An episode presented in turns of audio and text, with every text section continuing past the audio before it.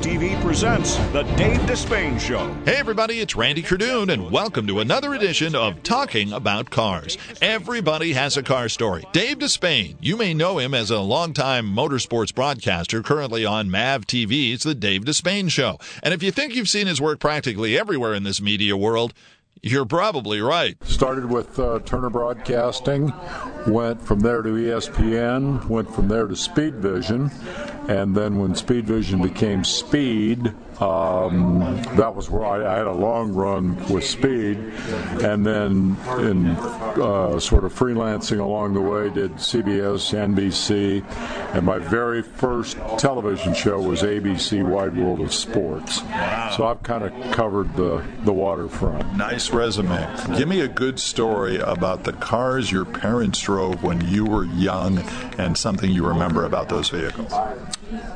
It's interesting you ask that because I've always kind of wondered where the racing thing came from. Grandpa was a mechanic, an auto mechanic, but I didn't get any of that. I mean, I got zero of that, and my dad had no clue. So there was no motorsports background or you know there was just nothing to draw on and yet i can clearly remember it was a 56 Ford station wagon. I was maybe 13, so born in 46, 56. This is 1960, maybe. Listening to the Indy 500 and, and Sid Collins and Freddie Agabashian with that wonderful gravelly voice that Freddie had.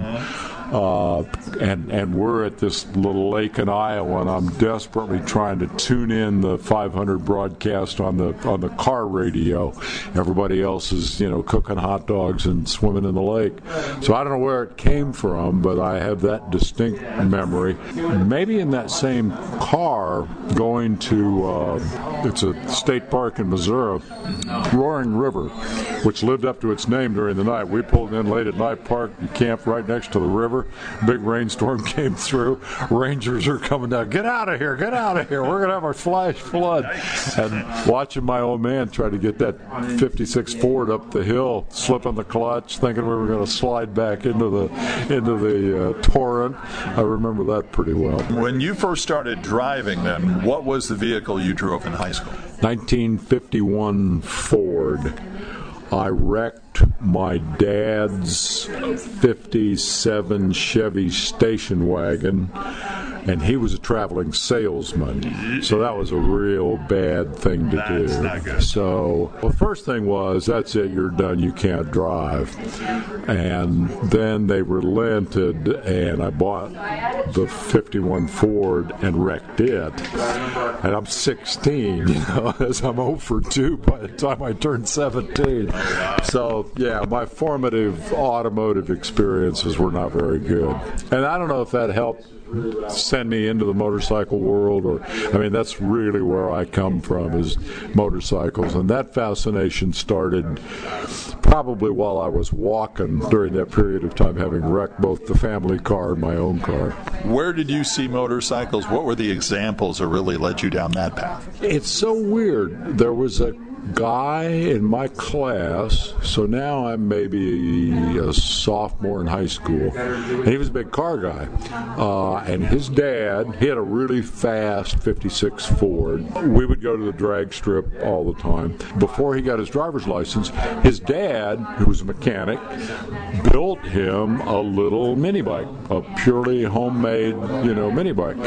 And he didn't care about it. He, he was just he was a car guy. He just didn't care about that mini bike. And I was fascinated by that mini bike. So he just let me ride it. So I would hide it in the bushes down the down the road because I couldn't bring that home. I'd go get it and fire it up, noisy, didn't have a muffler on it, careen around town. And, you know, this is southeast Iowa in the 60s. It, I'm, I don't know if it even had a license plate, probably not. Nobody cared. So those were back then. The, the speed I remember the speed limit in Iowa was reasonable and proper, which I think would still be the correct speed limit anywhere in the world. Which was reasonable and proper. Oh, that's what that was the state law. It wasn't numerical. No, it wasn't numerical. It was reasonable and proper. I think my definition of reasonable and proper may have varied from from the norm, but yeah. So it was fun. How many people out there really realize when they see you on TV doing all these NASCAR things and race car things that you really got your broadcasting started with Uh, probably not many because it was so long ago. You know, it was like the Stone Age. But yeah, you're exactly right. I um, the short version of the story is I wanted to be a motorcycle racer. I was very bad at it, uh, but realized I was pretty good at announcing motorcycle races. Got a job with the sanctioning body, the American Motorcycle Association. Went to Daytona in 1975 for the Daytona 200, and ABC Wide World of Sports showed up at the last minute without a motorcycle racing analyst. My boss, one of the great bullshitters of all time, looked the CBS producer in the eye and said, You should use Dave. He's got a lot of electronic media experience, which is true. I worked at a 250 watt daytime radio station in Iowa when I was 16 years old. Well, there you go. That's what, what more experience could you need to on Wide World of Sports. The producer looked at me with this very skeptical eye and said, Tell you what, go over there, get that cameraman, look in the camera, and in 40 seconds, tell me, tell, I'm sorry, in 40 seconds, tell somebody who's never seen a motorcycle race why they should watch the Daytona 200. I, I can do that. I, I reeled off 41 seconds that basically said, you know, ladies and gentlemen, brave athletes roaring around Daytona, faster than Richard Petty, inches from the concrete wall, protected only by a thin layer of cowhide. You really need to watch this oh, race. Oh, that's good. and he went, You're hired. So my first television show was ABC Wide World of Sports, shoulder to shoulder with Keith Jackson back in the days when they had those gold blazers and looked like Century 21 agents. That was me. What is in Dave Despain's garage? Ten motorcycles, nine motorcycles. I just sold my uh, track bike. I'm 69 years old now, so I'm going to give up going to the racetrack, I think. Uh, so, nine motorcycles. Like what? I have a variety ranging from a little XR100 dirt Honda to a Honda Goldwing, which is a big, you know, uh, touring motorcycle. Probably my favorite, my, you know, daily driver, if you will, is a uh, Kawasaki KLR 650, which is a Swiss Army knife. Doesn't do anything well well, but does a lot of things okay. It's been to the Arctic Circle, it's been to Cabo twice, it's been to Key West repeatedly. It's my favorite, not because it's a great motorcycle, but but, but because it's taken me. I've had so many great experiences with it. Tell me when you went to the Arctic Circle, it was during the summer. Yeah. Okay, yeah, good. yeah, and that's another whole story. But I rode it from Georgia to Alaska. It was uh, 6,500 miles, and great, a great trip. I loved. I will. I will go back to Alaska. That's in the motorcycle shop in the basement. In the garage is my wife's uh, F-150 crew cab and my mother's Pontiac Vibe with 105,000 miles on it. We had to take mom's keys away. So that's my car. And if I need to haul something, or particularly a motorcycle, or go to the dump, my wife loans me her pickup truck. So that's my automotive life. So that I don't sound completely clueless about the car world, I should tell you about my college days. In Fairfield, Iowa, in the 1960s, there was a little Presbyterian college, Parsons College college, 500 students, been there forever.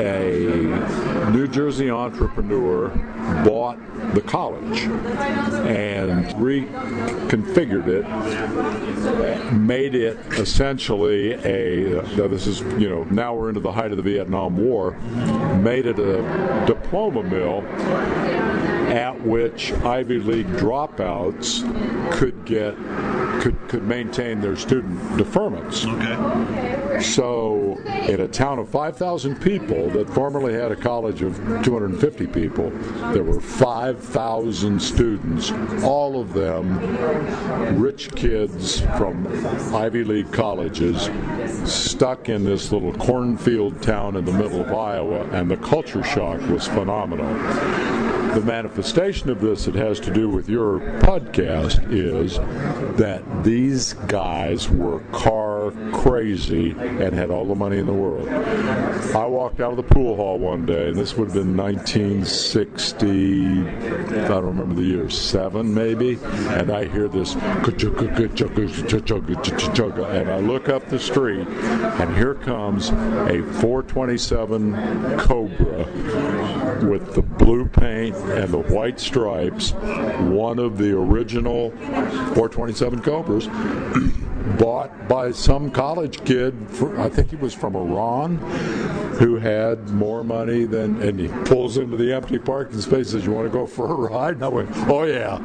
There were 53 Corvettes registered in Jefferson County, Iowa in 1967.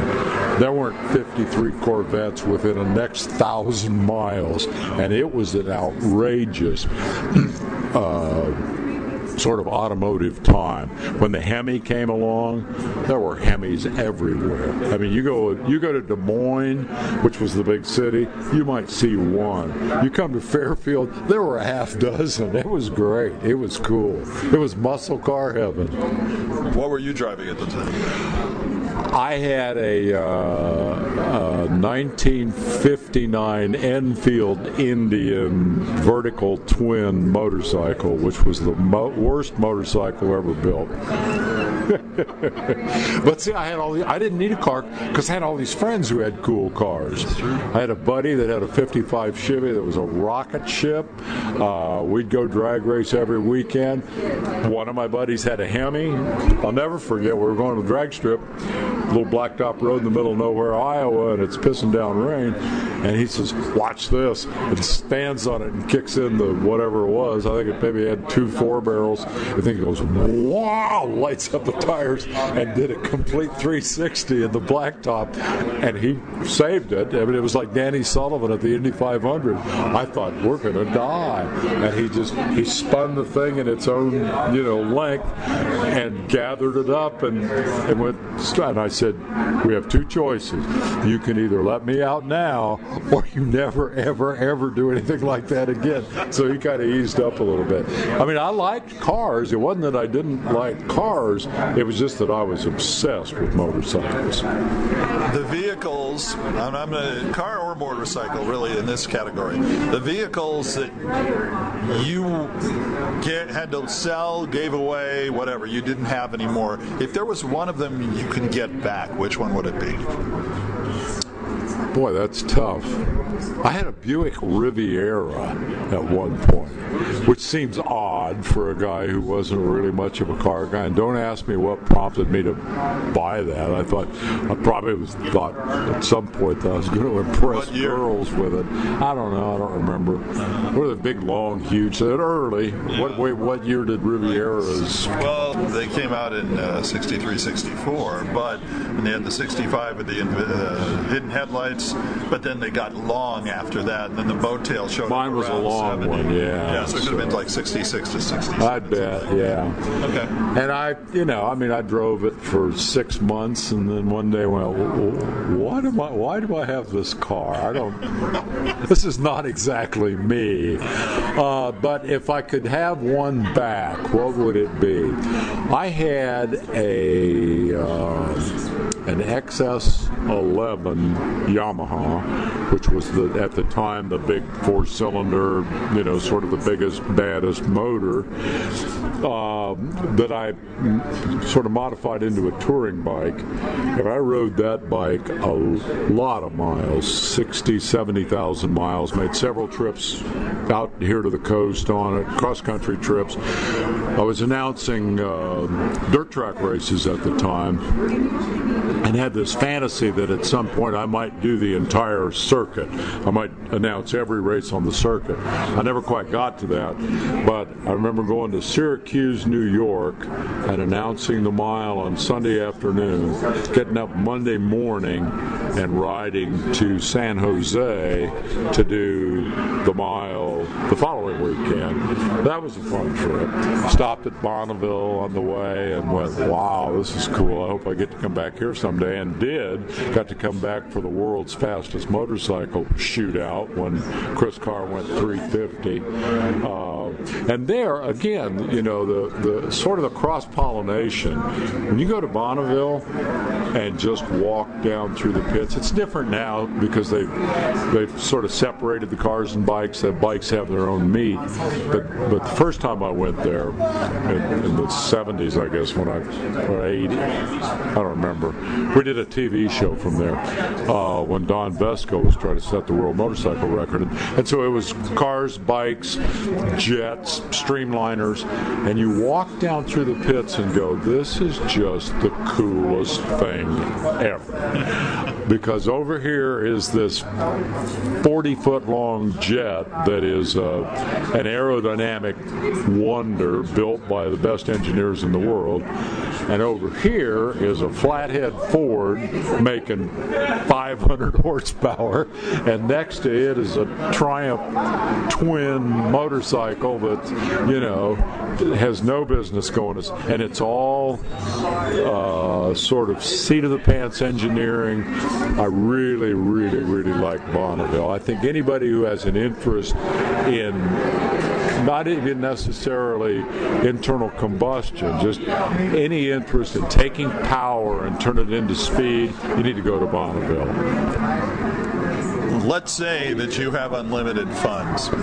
Let's say that you have a chance to buy several cars, but what's the number one car on Dave Despain's list of I want that vehicle? I would buy one of those Mercedes van things. I don't know what the Sprinter? like the new ones? Yeah, the big thing that you can put three or four motorcycles in the back. Um, okay. That'd be cool. Yeah. one that looks like a delivery van, basically. Yeah, yeah, yeah, but they're big. A Sprinter, yeah. Dodge made them when they were combined at the same time. Yeah, and I'm thinking, you know, because I think that goes back to my motorcycle racing heritage. Because when I was racing, the cool thing to have was a long bed uh, Ford Econoline van, and and you would, it, and there was sort of a formula that everybody used the same formula that had been proven over many many miles. You put a double bunk bed right behind the seats, and then you put the bikes. You could put two, three if you crowded, bikes behind the bunk.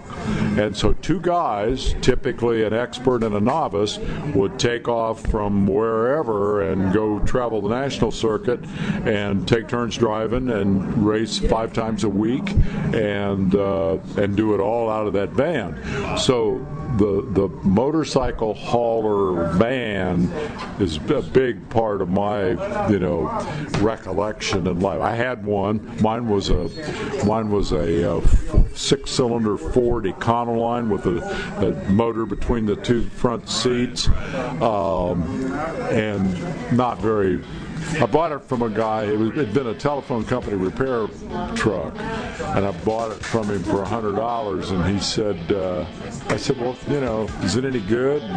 He said, "Yeah, it'll do great as long as you don't take it very far from home." And I said, "Okay."